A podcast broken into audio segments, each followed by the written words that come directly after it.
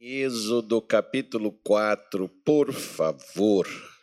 O que Moisés fez para se tornar quem ele foi na história bíblica.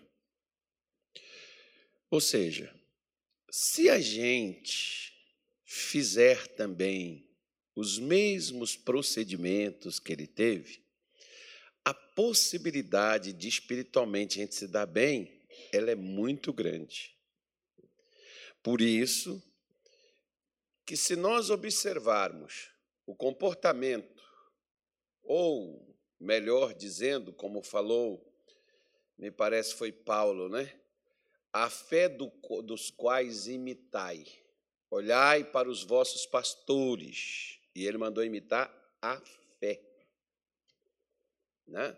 Então, muitas vezes, o pastor que eu preciso ter referência, às vezes vai ser alguém, como, por exemplo, no tempo de Ezequias, o pai de Ezequias, ele não foi um camarada assim muito legal, não. Mas Ezequias se espelhou em um outro homem chamado Davi para ter a sua relação de fé com Deus. E Ezequias foi, sem dúvida alguma, depois de Davi, o melhor dos reis que teve na terra de Judá, porque Davi reinou no reino todo unificado. Ezequias já tinha a parte da divisão, que era a parte do sul, que havia se dividido da do norte. Essas questões de divisão de norte e sul, irmão, não é de agora, não. Estão até querendo aí o pessoal falando dos negócios aí. Eu não sei de nada, não. Isso é uma coisa que eu sei um pouquinho é só da Bíblia.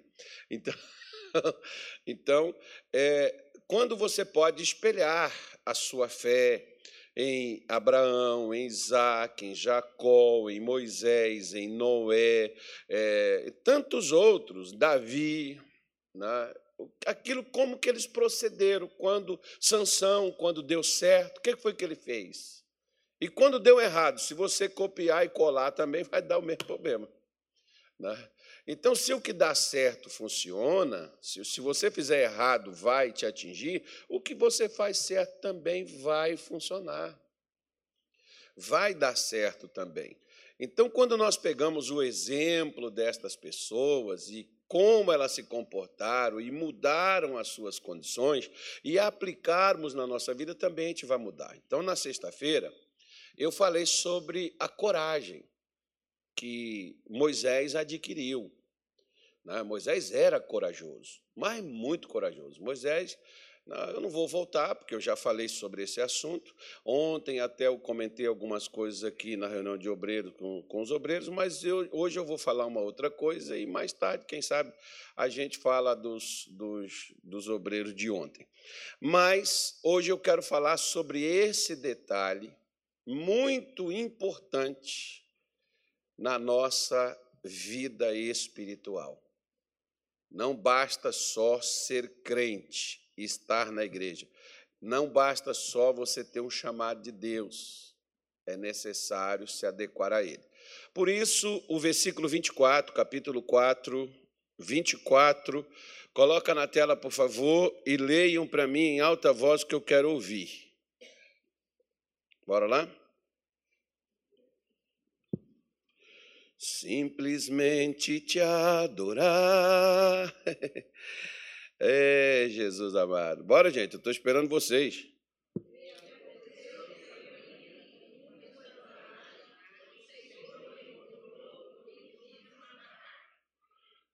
Como é que é?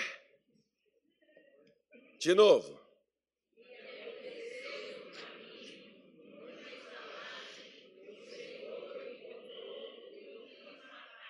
Credo, Deus tem essas coisas? Jesus amado, meu Pai eterno, levantar de domingo de manhã cedo. Ah, mas o senhor não entende que se o senhor pegou lá do Antigo Testamento, nós vivemos a graça. Amém. Vamos embora lá, para você ver se Deus mudou ou não. Então, diz assim, olha. E aconteceu no caminho, numa estalagem, que o Senhor o encontrou e o quis matar. Então Zípora, Zípora era a esposa de Moisés, tá? O significado deste nome é passará, seria um passarinho. Quando ela nasceu, a mãe, ou a parteira, sei lá, gritou, minha passarinha. Pois é, então virou Zípora. Tomou uma pedra aguda e circuncidou o prepúcio de seu filho e o lançou a seus pés e disse, certamente me és um esposo sanguinário. E desviou-se dele. Então ela disse, esposo sanguinário, por causa do quê? Da circuncisão. Circuncisão foi a marca da aliança que Deus fez com Abraão e que o povo judeu, até os dias de hoje, os piedosos que vivem a fé, fazem a circuncisão de todo macho quando nasce. Acho que aos 8 dias de vida, não me recordo bem o tempo, não. Já é feito essa, e por uma pessoa qualificada para aquilo dali, com os devidos modos de higiene. Hoje já tem médico que faz, naquele tempo não era, né, irmão? Então, Abraão, por exemplo, foi quem fez. Deus mandou ele fazer, Abraão obedeceu, porque a circuncisão era o sinal da aliança, o símbolo da aliança de Deus com o povo hebreu. Aí, nós temos aqui uma coisa bem interessante. Você sabe que Moisés nasceu numa época em que havia um decreto sobre o povo judeu que todo macho que nascesse lá do povo judeu tinha que ser morto. Só poderia ficar as mulheres vivas. E Moisés era macho, né, irmão?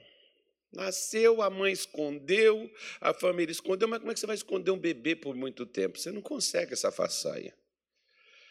Aí, a sua mãe bolou um plano, fez um cesto, colocou betume dentro, colocou tudo direitinho, colocou no Nilo, arriscando a vida do menino. Mas a fé é justamente isso, é arriscar. Quem não vive da fé não arrisca. E diz um ditado que quem não arrisca não petisca. Então, pronto. Então, o Moisés, ele já nasce diante de um decreto de morte, é exposto à morte, porque quando ele é colocado no Nilo, o Nilo era cheio de crocodilos. E muitas vezes eles jogavam, queriam executar as pessoas, e a forma de execução era jogar dentro do rio para os bichos dilacerarem a pessoa na frente de todo mundo. Aí, como que você, uma mãe, no seu estado natural, pegaria seu filho indefeso, colocaria numa coisa ali, que não é tão grande, podia ser abocanhada de uma vez, e coloca ali dentro daquela situação, ou seja, o começo da vida dele já foi vivendo a fé, enfrentando o perigo. E aí foi criado, foi pego pela princesa, foi criado dentro da casa do homem que fez o decreto para matar. Deus tem um senso de humor tremendo. Foi criado lá dentro de quem queria matá-lo, na casa de quem queria matá-lo. Passou-se 40 anos, Moisés descobriu que ele era hebreu, descobriu que ele fazia parte do povo de Deus e descobriu que ele era aquele que Deus havia trazido ao mundo para libertar seu povo. E quando ele descobriu isso, ele tentou resolver as coisas ao seu modo. Tinha um judeu, um egípcio batendo no judeu, Moisés chegou lá para falar, o egípcio se levantou contra ele, ele pegou o egípcio e quebrou o pescoço dele. E daí ele tem que fugir 40 anos, ou seja, durante 40 anos Deus preparou Moisés para voltar para o Egito. Presta atenção no que eu estou te falando. Se Deus poupou Moisés do decreto de morte, livrou dos crocodilos. Se Deus não deixou Moisés morrer aos 40 anos, quando ele matou o egípcio, porque tocar no egípcio era tocar no faraó, e Deus livra ele da morte, por que agora que Deus vai lá, convence ele a sair de onde estava, ir ao Egito para tirar o seu povo, cumprir a missão. Por que agora Deus quer matar ele? Ué, Deus livra ele de tanta coisa e agora Deus quer matar? Esquisito, né? Estranho. Não parece assim estranho? Deus, não, e o pior, né? Deus guarda, Deus livra, aí Deus treina o camarada, Deus qualifica ele, prepara ele, quando ele está pronto para ir, Deus aparece no caminho e quer matar ele. Aí vem a pergunta, por quê? Se Deus chamou, se Deus protegeu, guardou, se Deus treinou, se Deus preparou, e quando Deus envia ele para cumprir o que ele queria que Moisés fizesse, se Moisés vai, por que Deus quer matar ele? Esquisito, né? Não, pastor, mas Deus não mata. Tá certo. Vai lá para a sua Bíblia, você vai ver Jesus falar assim, ó, temei antes aquele que pode matar o corpo e lançar a alma onde? No inferno, porque o homem só pode matar o corpo. Mas Deus pode fazer as duas coisas. Mas Deus é assassino? Não. Deus não precisa necessariamente ele fazer, desde que ele não se intrometa, desde que ele não defenda, desde que ele não tome o meu partido, eu já estou perdido. Já tem quem se encarrega de fazer o serviço. O diabo veio para quê? Pois é. Então, quando diz assim, Deus quis matar, ou seja, meu filho, deixa eu falar uma coisa para você. Aonde é que o peixe tem vida? Hã? Se você tirar ele da água, o que acontece? Aonde é que a árvore tem vida? Dentro da terra. Tira ela de dentro da terra, o que ela vai acontecer com ela? Ela vai morrer. De onde é que Deus nos tirou? Dele mesmo. Façamos o homem conforme a sua imagem e semelhança. Tira o homem de perto de Deus e você vai ver o que vai acontecer com ele. Ah, pastor, mas como é que Moisés, Deus pega ele, Deus protege ele, Deus treina ele, Deus prepara ele, na hora que Deus manda ele, Deus quer matar ele. Não, deixa eu falar uma coisa para você. Deus nos ama, Deus já nos guardou, nos protegeu. Talvez já não era para a gente estar mais aqui. Já era para a gente ter sido, ó, né?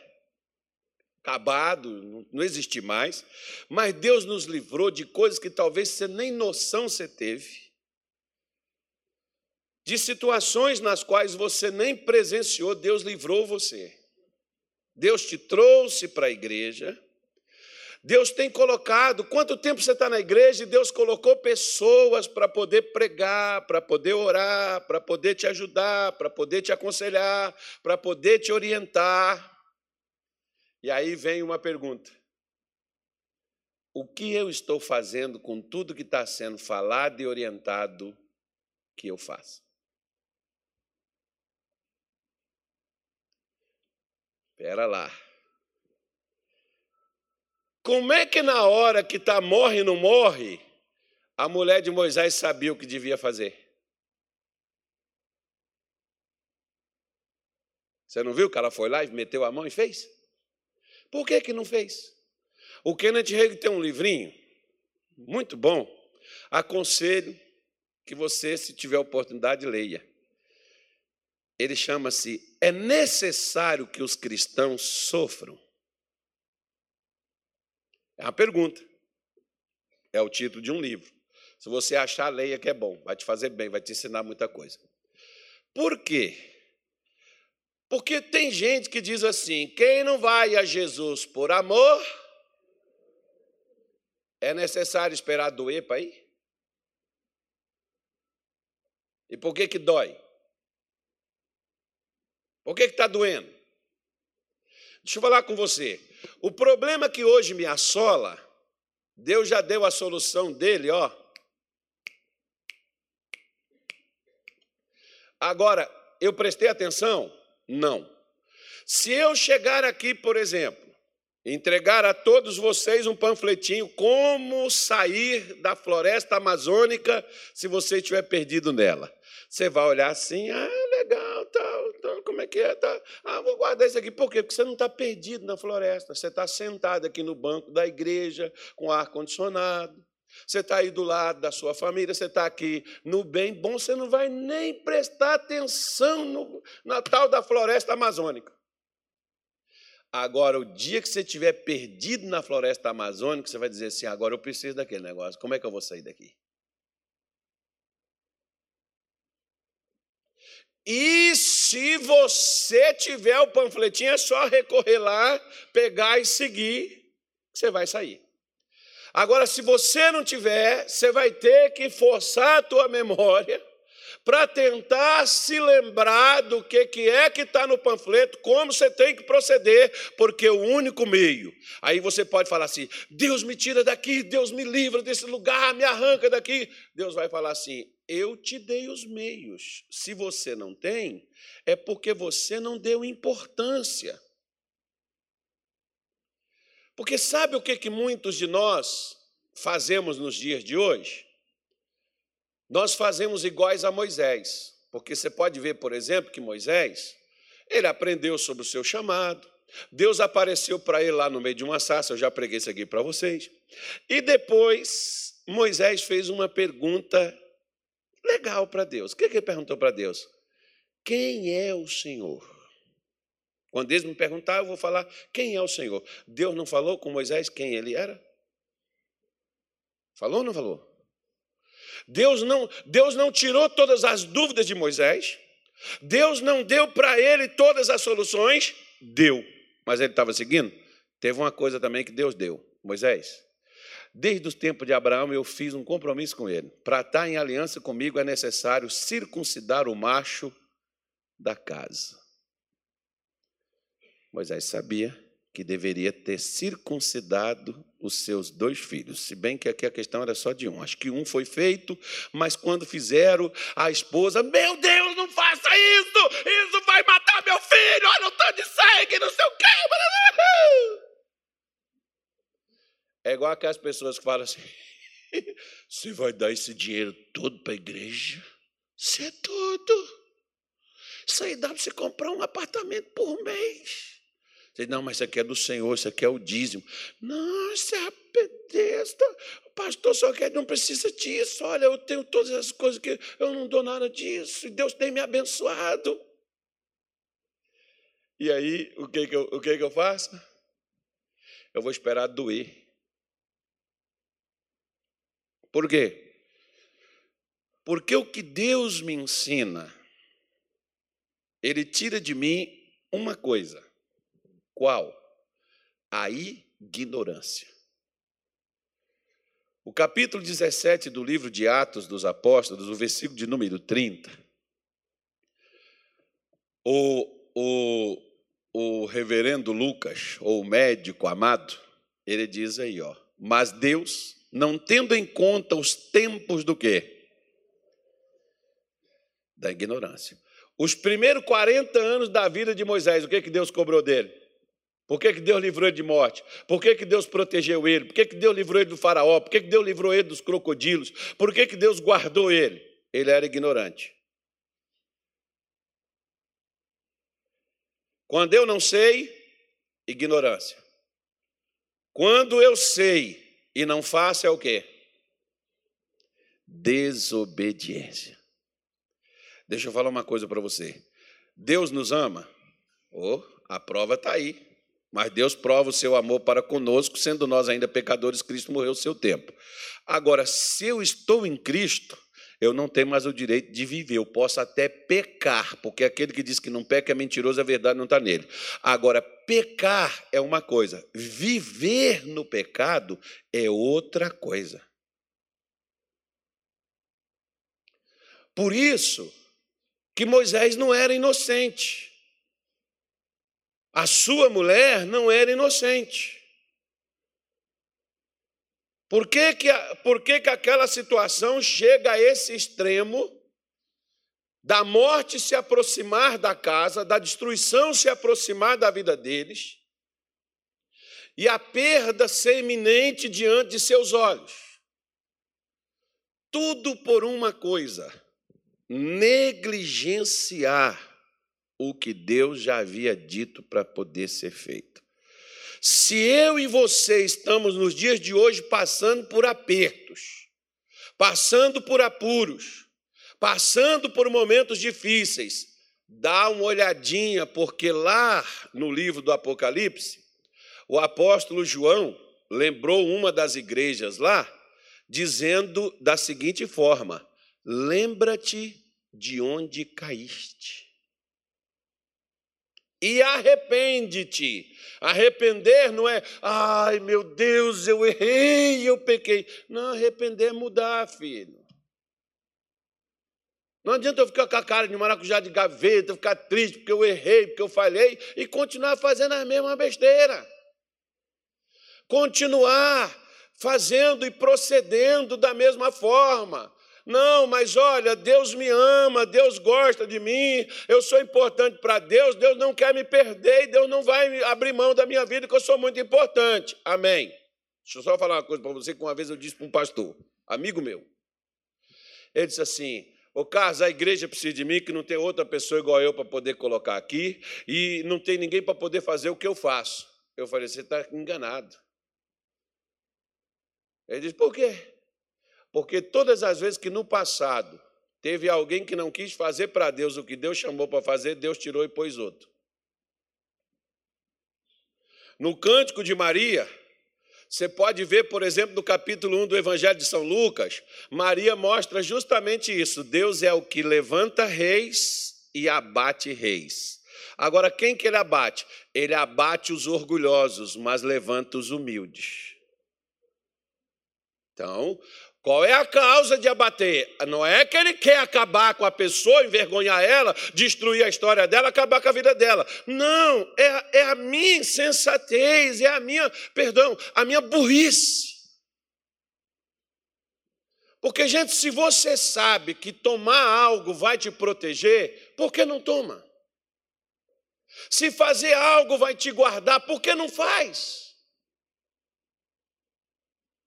Porque tem gente, por exemplo, que estão tomando veneno e estão querendo que os outros morram. Assim, tem pessoas, por exemplo, que elas chegam na igreja e pedem oração. E tem pastor fazendo isso também. Você pode ver que teve pessoas que chegaram em Jesus que ele não colocou a mão. Né? Ele não pôs a mão, ele não fez uma oração. Mas ele disse o que a pessoa deveria fazer. Você pega, por exemplo, Naamã está podre, leproso. Ele chega na casa onde estava o profeta Eliseu. Eliseu nem foi lá falar com Naamã, mas disse a ele o que ele deveria fazer. Naamã disse assim: eu achei que ele viria aqui, colocaria as mãos sobre o meu corpo e invocaria o nome do seu Deus e me livraria desse problema. Ele mandou foi eu tomar banho, e não são Abana e Farfar, rios de Damasco, melhor do que o Jordão? Mas Deus não te mandou tomar banho em Damasco, nem lá em Abana e Farfar, ele mandou tomar banho no Jordão. Por quê? Porque nós precisamos, uma das coisas que Naamã precisava aprender para ser curado, sabe o que era? Obedecer. Sabe por que tem tanta gente hoje fracassada? Porque não aprendeu ainda um quesito básico: obedecer. Eu me lembro de 1992, quando eu orava, eu pedia, chegava gente do meu lado direito, do meu lado esquerdo, na frente, atrás. Então, as pessoas contavam testemunho, era o meu problema, e eu ficava: Deus, por que não eu? O senhor passa aqui, o senhor passa... Eu ainda queria brigar com ele. Ah, mas se ele me tratasse como eu era, eu não estava mais aqui pregando, contando essa história para você. Que eu faltava pegar ele pelo colarinho e falar: qual é a tua? Que amor é esse? Um dia, irmão, Deus teve misericórdia de mim e Deus falou comigo, falou: Carlos, eu vou te curar para quê? Para você continuar fazendo e sendo como você é. Quando eu fui entender que o que Deus queria que eu mudasse, Não era só me curar? Deixa eu te fazer uma pergunta. Jesus disse para 10 leprosos que se apresentasse ao sacerdote e oferecesse o que Moisés designou. Os sacerdotes foram lá, se apresentaram a Moisés. Depois voltou só um daqueles 10. E Jesus perguntou, cadê os outros 9? Foram curados? Ah, sim, está todo mundo bem, está sadio, acabou a doença. Ok. Quantos voltaram?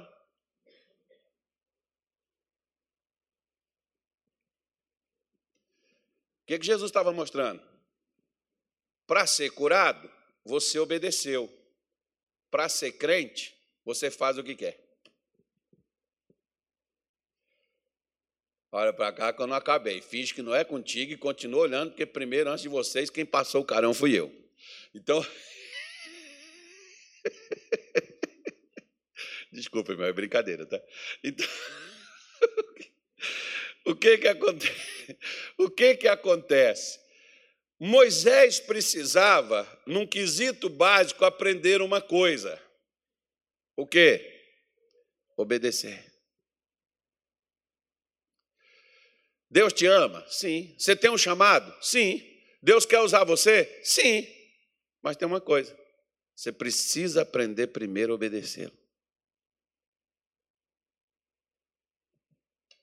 Uma pena e uma tristeza é quando nós deixamos para obedecer quando a gente já está sofrendo. Não espera, não. Aqui, quando Moisés está morre não morre, a Zípora, sua esposa, não sabia o que devia fazer? Sabia. Por que não fez? Por uma coisa simples, ela fazia parte de um outro povo, de uma outra cultura, e talvez ela era contra esse tipo de comportamento, de realizar algo nesse sentido, desta forma, ela não concordava. E o que Moisés fez? Ah, se você não concorda, então deixa, larga de mão, eu não vou falar mais nada. Querido, deixa eu só falar uma coisa para você. Você pode deixar de obedecer a Deus quando alguém não concordar e ficar contra você. Mas o dia que você precisar de Deus, para você ou para aquela pessoa, Deus também não estará lá. É só nisso que a gente precisa pensar. É só nisso que eu, como cristão, preciso pensar. Porque quando Deus, por exemplo, tirou o reino do primeiro rei que ele levantou e deu ao povo de Israel, que foi o rei Saul, Deus não tirou ele por causa de adultério, de mentira, de prostituição. Qual foi o problema de Saul? Desobediência. Você vê que Davi adulterou, Davi matou, Davi fez... Irmão, dos 10 principais, ele ultrapassou 5. E por que Deus não fez? Por que Deus não deixou Davi morrer? Por que Deus não deixou Davi ser destruído? Por uma coisa simples, Davi errou, mas tinha uma disposição no seu coração de obedecer a Deus. Ele consertava os erros que ele fazia. Era Deus falar e Davi consertava. Era Deus dizer direito e Davi não questionava. Era Deus dizer meio e Davi ficava. Era Deus dizer esquerda e Davi caminhava para lá. Ele sabia obedecer a Deus. Por que Deus o abençoou? Não é só porque ele era eleito e ungido, não. Eleito e ungido todos nós somos. Mas por que Deus não me abençoa, pastor? Para e veja se o que você tem sido treinado, se o que Deus tem trabalhado na tua vida, desde a sua conversão, desde que ele tem começado a falar contigo, se você tem colocado no seu coração de fazer o que ele tem dito. Ah, mas eu não vou fazer nada para a igreja. Beleza, faz para o mundo, então. Porque se Deus me tira do mundo e me põe na igreja, é para eu fazer algo para ele agora, porque a igreja é dele, não o mundo. Ah, mas eu não vou servir a homens, então sirva Satanás. Porque quando nós servimos lá fora, gente que nem Deus ouve falar e nem a Deus respeita, maravilha, a gente faz, a gente segue a risca. Não, mas se eu não obedecer, eu perco meu emprego. Pois é, Deus tem um probleminha só. Se eu não obedecer, eu perdo a vida. A quem que eu vou obedecer? Mas não é obediência cega por medo de morrer, para ele me guardar, para ele me livrar. Não, não é esse tipo de obediência. Nós temos que aprender a obedecer, porque obedecer é uma característica que o cristão, que um filho de Deus deve ter. Sabe por quê? Vou te mostrar 2 versículos. Primeiro, Filipenses capítulo 2. Vamos ver o que Paulo falou sobre Jesus. Jesus era o filho de, era o próprio Deus, né? O Deus encarnado, né, irmão? Agora vamos ver como é que Paulo diz que ele procedeu. Ele era Deus encarnado, mas ele não podia viver de qualquer forma, de qualquer maneira. Vamos ver como é que foi que ele viveu. Diz assim, versículo 5. De sorte que haja em vós o mesmo sentimento que houve também em quem? Em quem? Então ele está dizendo assim, você tem que fazer as coisas igual Jesus fez. Do jeito, da forma que ele sentiu, da forma que ele agiu, da forma que ele se comportou. Tenha também isso como exemplo e siga. Aí ele diz, que sendo em forma de Deus, não teve por usurpação ser igual. Não, porque eu não preciso fazer. Você já viu aquelas pessoas que elas acham que a palavra de Deus é só para os outros, mas para elas não, porque elas estão isentas? Já viu? O que está na Bíblia, irmão, não é só para pastor, não é só para crente, é para o incrédulo, é para o ateu, é para o descrente, é para todo mundo. E a partir do momento que eu soube da informação, eu preciso fazer uma coisa. Qual? Jesus disse assim, mesmo sendo ele em forma de Deus, não ter por usurpação ser igual. Mas aniquilou-se, esvaziou-se. Tem uma tradução que diz assim, ele esvaziou-se de si mesmo, tomando a forma de servo e fazendo-se semelhante a quem? Aos homens. Qual foi a forma? Eu acho assim, a maior humilhação que Jesus passou não foi a crucificação, não. Você sabe qual foi a maior humilhação que ele passou? É ele, sendo Deus, se submeter, ele, sendo o Criador, se submeter à criatura que ele fez. Quem aqui é pai? Já viu quando seus filhos querem mandar em você e tem uns que mandam? É a maior humilhação. Porque quem botou aquela coisa no mundo foi você. Quem carregou aquilo no colo, limpou o cocô daquele negócio? Deu banho naquilo, foi você. Agora aquela coisinha virou um monstro dentro da sua casa e muitos, às vezes, até apanham dos próprios filhos dentro de casa. São maltratados. É a maior humilhação que tem, irmão. Você sabe que Jesus era só desligar o ventinho que ventila na gente? Ele desligaria, ele sabe onde é que aperta o botãozinho? E, no entanto, ele deixar. Que nós, se eu estivesse lá, talvez eu estivesse do outro lado, eu faria, você também. Pode ser que a gente estivesse do lado de Pedro, que a gente só negasse. Talvez a gente estivesse do lado de Judas, que traísse. Talvez a gente estivesse do lado de Tomé, que dizia assim, não acredito. Talvez a gente estivesse do lado de Natanael, pode vir alguma coisa boa? Acho que não vem nada bom daí, não. De algum lugar, de algum lado a gente estaria. Mas o que Jesus faz? Ele se permite, ele se submete. Quando ele era o Senhor, ele se submete como servo.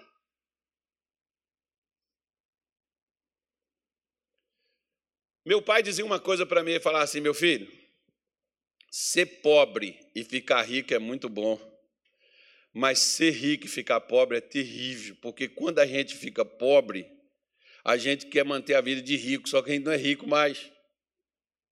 Porque, como rico, você manda, você paga, você faz. Agora, como pobre,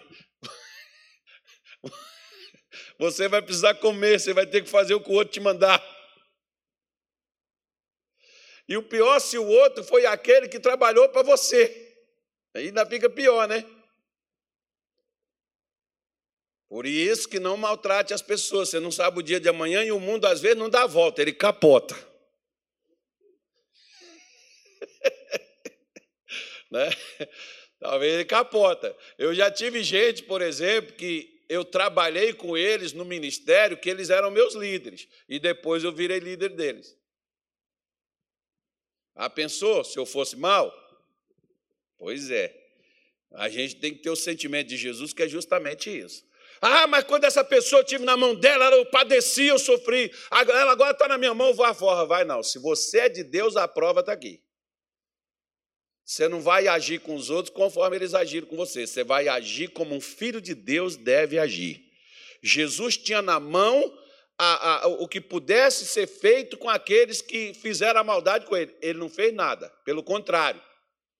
Sem eles pedirem, ele ainda ora e diz assim: Pai, perdoa eles porque eles não sabem o que fazem. Viu?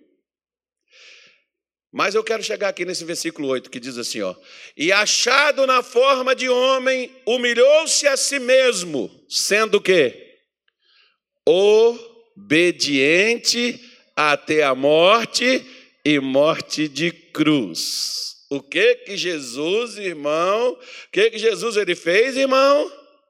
Ele não era Deus.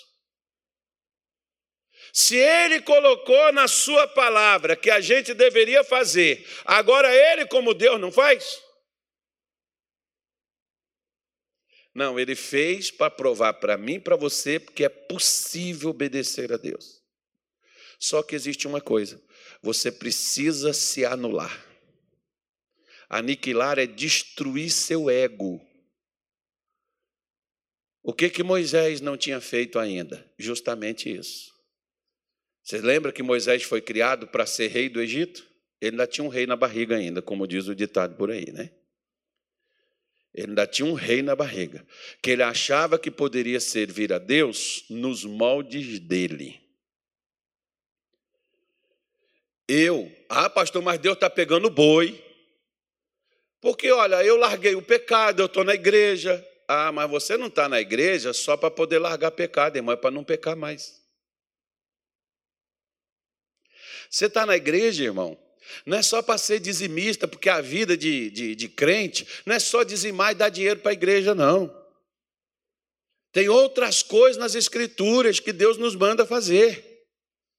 E que a pergunta, por exemplo, eu chego na igreja, eu sei de Deus tudo o que eu quero, mas você já viu que a maioria de nós nunca chegamos para Deus para perguntar o que Ele quer da gente? Mas o dia que você cair, você vai perguntar.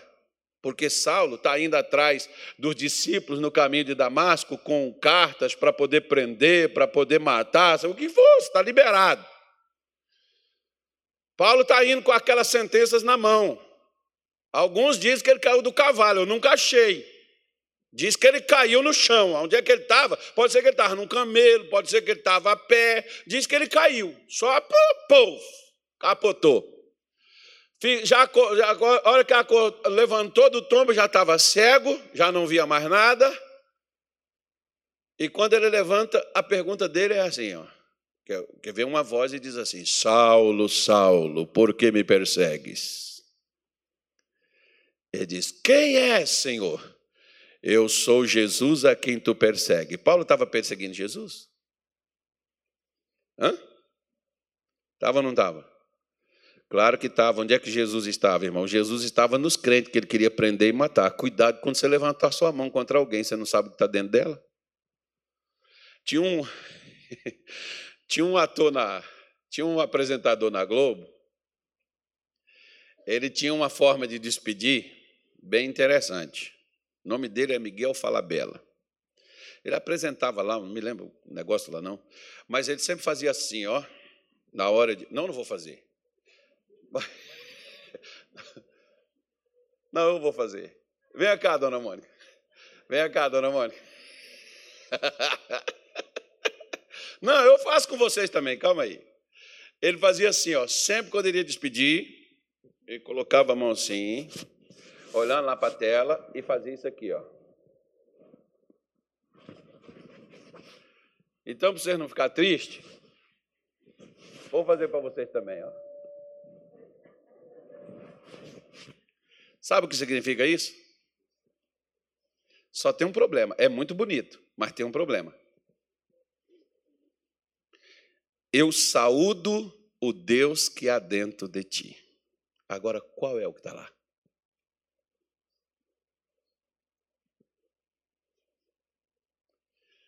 Qual é o Deus que está aí? Por isso, quando Saulo cai, e Deus disse assim, ó, por isso que eu falo com você, você está de birra com alguém, cuidado que pode ser que Jesus esteja ali, se Jesus estiver ali, você vai ter um problema com Jesus, não é com aquela pessoa. Por isso que a Bíblia manda a gente suportar uns aos outros em amor. Por acaso, como dizia meu filho Jonatas, quando era criança, ele chegava, pai, eu estou com fome, acabei de te dar comida, eu avacalhava mesmo com ele, igual eu estava brincando ali com meu neto. Antes de vir para cá, eu gosto de... E ele, pai, eu estou com fome. Tá, não, eu acabei de te dar comida, você já comeu, você come demais, você é comilão. Pai, eu estou com fome, eu estou falando sério. Não, você não está com fome coisa nenhuma, não, você está cheio, você está querendo comer demais. Eu vou te dar... Pai, o senhor está dentro de mim para saber...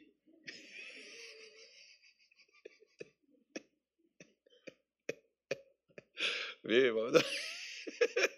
Como eu não estava lá dentro dele, né? Então eu tinha que... É porque, às vezes, tem gente que ele quer que você seja igual a ele, né? Cada um tem uma maneira diferente. Então, Paulo, na hora que ele levanta, ele já pergunta quem é. Ele diz, sou Jesus a quem tu persegue. Quem que Paulo estava perseguindo? Paulo estava perseguindo os cristãos. E onde é que Jesus estava? Nos crentes. Faz assim, ó. Fala assim para o seu irmão, cuidado, você não levanta a mão contra mim, hein? Você não sabe o que está aqui. Vai que ele está aqui, né? Eita, se lascou.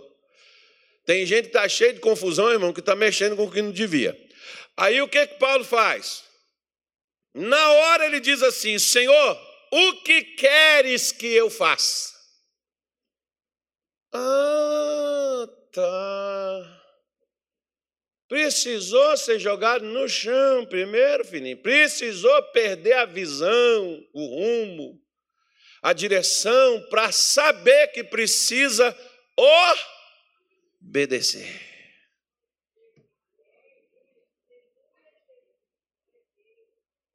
Diga assim, nem possível.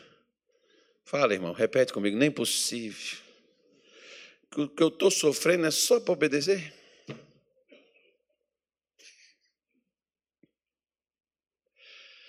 Ah, mas Deus me ama. Claro. Mas Moisés teve que aprender a obedecer. Que como que ele vai fazer o faraó submeter a ele? Sendo que ele não se submetia a ninguém. Deixa eu falar para você, ó, hierarquia é de cima para baixo. Se você tiver submetido a Deus, tudo se submeterá a você. Como assim, pastor? Simples. Onde é que está isso, Natália?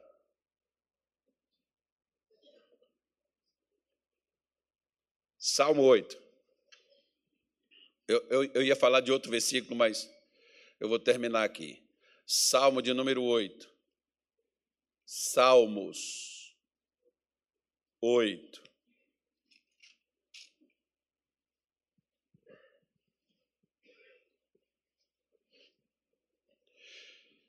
Versículo de número 4. Que é o homem mortal para que dele te lembres, e o filho do homem para que o visites? Aí vem a resposta. Contudo, pouco menor o fizestes do que os anjos, e de glória e de honra o coroaste.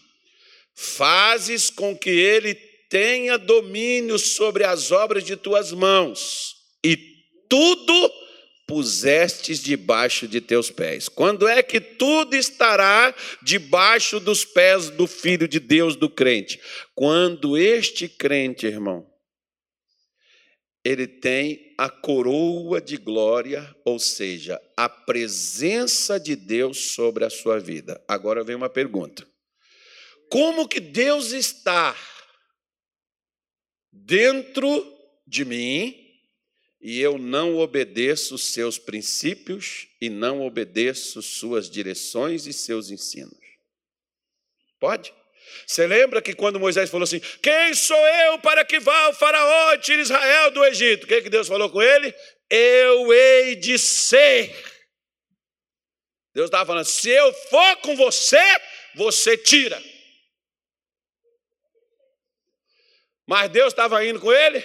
Não. Ele já sabia há 40 anos atrás que ele deveria fazer a circuncisão. Quando ele teve o filho, o primeiro ele fez, o segundo não. Por quê? Decisão dele. Olha para cá. Você não segue Jesus porque sua mãe não é crente, nem porque sua mulher não gosta do Evangelho, nem porque seu marido é ateu. Você não segue Jesus porque você não quer. Você não obedece a Jesus, porque cada um tem a sua vida e cada um dará conta de si mesmo. Eu só não faço para Deus o que eu não quero, irmão. Só que vai chegar uma hora que Deus vai me colocar contra as cordas. E vai chegar uma hora que ou eu faço, ou eu já era. Você vai esperar sofrer? Você não precisa esperar sofrer para ser. O que que Deus tem te ensinado? Deus tem te ensinado o perdão? Por que que você não perdoa? Ah, mas eu não consigo. Ora, pede. Quantas vezes eu pedi para Deus? Senhor, me ajuda a lidar com essa ira, porque eu tenho uma raiva da minha sogra. Era minha sogra.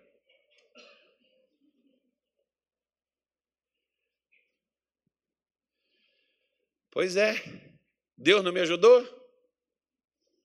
Por que eu estava passando fome, passando necessidade? Deus me amava? Sim. Mas Deus já tinha falado comigo sobre perdão? Sim. Eu queria perdoar? Não. É o que eu falo das pessoas que tomam veneno e querem que os outros morram. Deus já te disse para parar. Pare, senão vai doer. A dor não é para te matar. Deus não ia matar Moisés, irmão. Você lembra de Abraão, quando Deus disse assim para ele? Ô, Abraão, pega o teu filho, o teu único filho a quem tu amas, e vem a um lugar que eu te mostrarei. Quero teu filho como sacrifício. Abraão entendeu direitinho, entendeu? Pegou o menino, levou, amarrou, colocou a lenha, colocou o negócio, pegou tudo direitinho. Quando ele pegou o cutelo para poder cortar o jugular de Isaac, Deus disse, Abraão, não toque no rapaz. Agora eu sei que tu me... Opa! João 14, versículo 20. Não, é 23, né? É 23, Anilton? João 14, versículo 23. Eu acho que é o 23. E Jesus lhes respondeu, se alguém me ama, quem ama ele vai fazer o quê? Guardará a minha palavra e eu e meu pai... E o meu pai o amará, e viremos para ele, e faremos nele. Nossa, Deus do céu, João falava umas coisas assim muito fortes, hein? Olha para cá. Você ama a Deus? Vou perguntar de novo. Você ama a Deus? Aí eu vou perguntar de novo. Você ama a Deus? Isso te faz lembrar de alguma coisa? O quê? Pedro, né? Porque Jesus disse assim, Pedro, tu me amas? Ele disse, sim, apacenta as minhas ovelhas. Pedro, tu me amas? Ele disse, sim, Senhor, cuida do meu rebanho. Porque amor está ligado a algo que eu devo fazer. Não por obrigação, mas por prazer. Por isso, na terceira vez, Jesus, Pedro, tu me ama mais do que estes? Ele disse, Senhor, tu sabes. Por quê? Pedro estava cuidando das ovelhas? Não, ele estava pescando. O que Pedro estava fazendo da vida? Nada.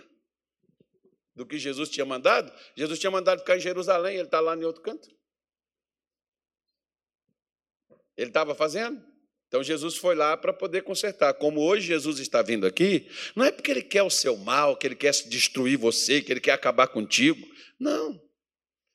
Ele está vindo aqui para falar conosco. Olha, siga o meu caminho e o meu propósito, porque eu tenho algo para poder fazer na sua vida. Eu quero ser contigo, quero habitar em você, quero ir com você para casa, para levar paz, para levar alegria, para trazer em você saúde, para trazer em você ânimo, esperança, disposição, para trazer em você aquilo que faz a pena viver a vida.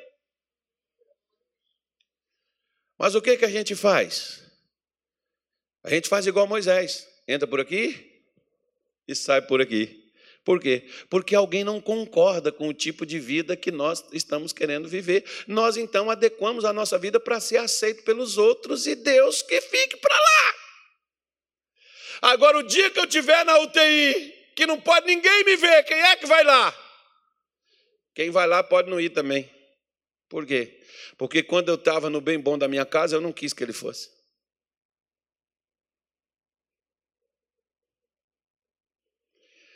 Porque no momento que Zípora pega a pedra, faz o corte, joga o prepúcio lá, está feito. Não saiu de Moisés o problema? Olha o que Paulo falou, só para a gente poder terminar, eu vou terminar aqui. Eu te garanto que eu termino aqui. Eu tinha muita coisa para falar, mas não, o tempo não cabe. Segunda carta aos Coríntios, capítulo 10.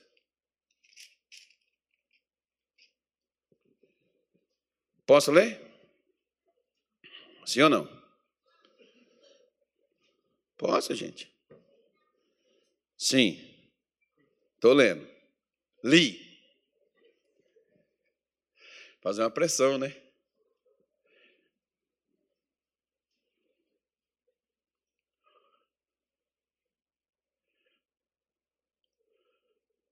Agora posso?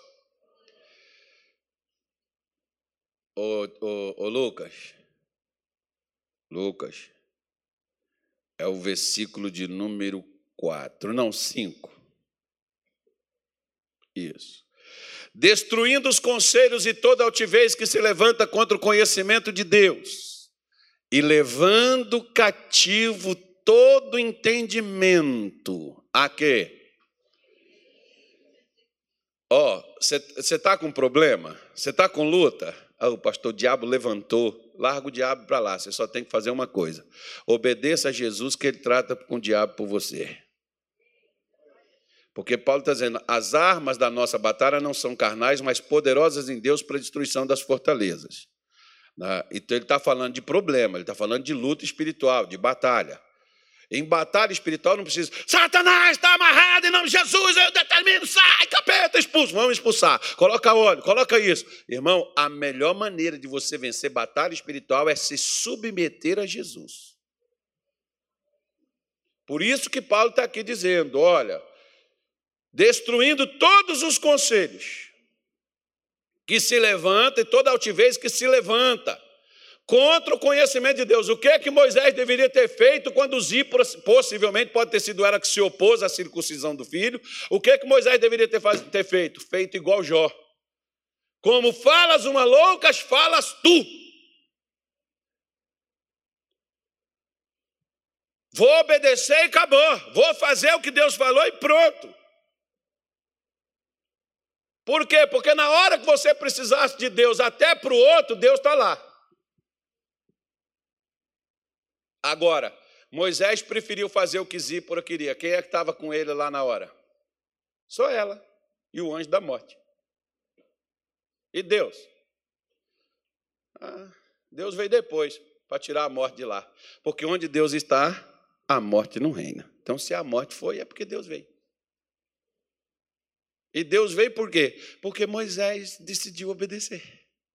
Pô, mas 40 anos, Moisés. Pois é, você vê o tanto de tempo que as pessoas às vezes levam para decidir obedecer a Deus, né, irmão? Mas Paulo está dizendo, ó, para levar todo entendimento à obediência de Cristo. E ele diz assim, ó, versículo 6, e estando prontos para vingar toda desobediência, quando for cumprida a vossa obediência. Olha para cá. Quando alguém faz um mal a você, Deus mandou? Não. Então, se alguém está fazendo mal a você, essa pessoa está desobedecendo a Deus. Agora, você quer que Deus tire esse mal que essa pessoa está fazendo da sua vida? Quero. Então obedeça a ele. Simples. Obedeça a Deus, que quem estiver errando contigo, Deus tira do seu caminho.